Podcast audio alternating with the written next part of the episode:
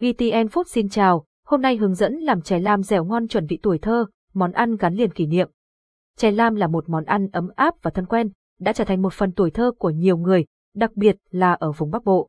Được sử dụng như một loại bánh hiến tế cho vui trong quá khứ, chè lam cũng được xem như một biểu tượng tình cảm mà người dân dành cho Phật. Với nguyên liệu đơn giản nhưng quen thuộc, chè lam có cấu trúc dẻo mềm, hòa quyện vị ngọt và sự bùi béo của hạt đậu phộng, khiến ai thưởng thức cũng say đắm.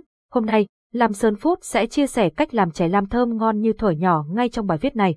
Nguyên liệu cần thiết khi làm chè lam 300g bột bòng gạo nếp rang 150g bột bòng gạo tẻ rang 150g mật mía 50g mạch nha 30g gừng tươi 50g lạc rang.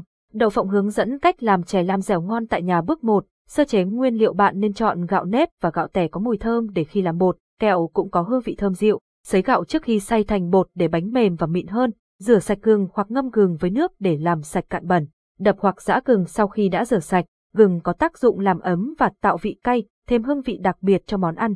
Lạc nên răng và sát vỏ. Bạn có thể giã lạc nhưng đừng giã quá nhuyễn, vì sẽ làm mất đi vị ngon và bớt phần thú vị khi ăn chè lam.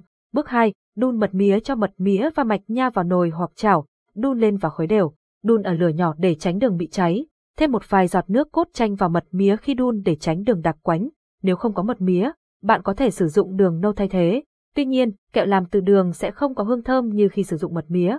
Bước 3, trộn bột gạo làm chè lam và tạo hình cho từ từ bột bỏng và hỗn hợp mật mía đường đun, khuấy đều để các nguyên liệu hòa quyện với nhau. Khi bột sánh dẻo và đặc, dừng việc trộn, thêm lạc và hỗn hợp và đảo đều để lạc trộn chung với kẹo. Quá trình này cần sự cố gắng, bạn có thể nhờ người khỏe hơn khuấy hỗn hợp, đảm bảo không bị sót bột trong quá trình trộn, vì nếu bị sót, kẹo sẽ bị bở.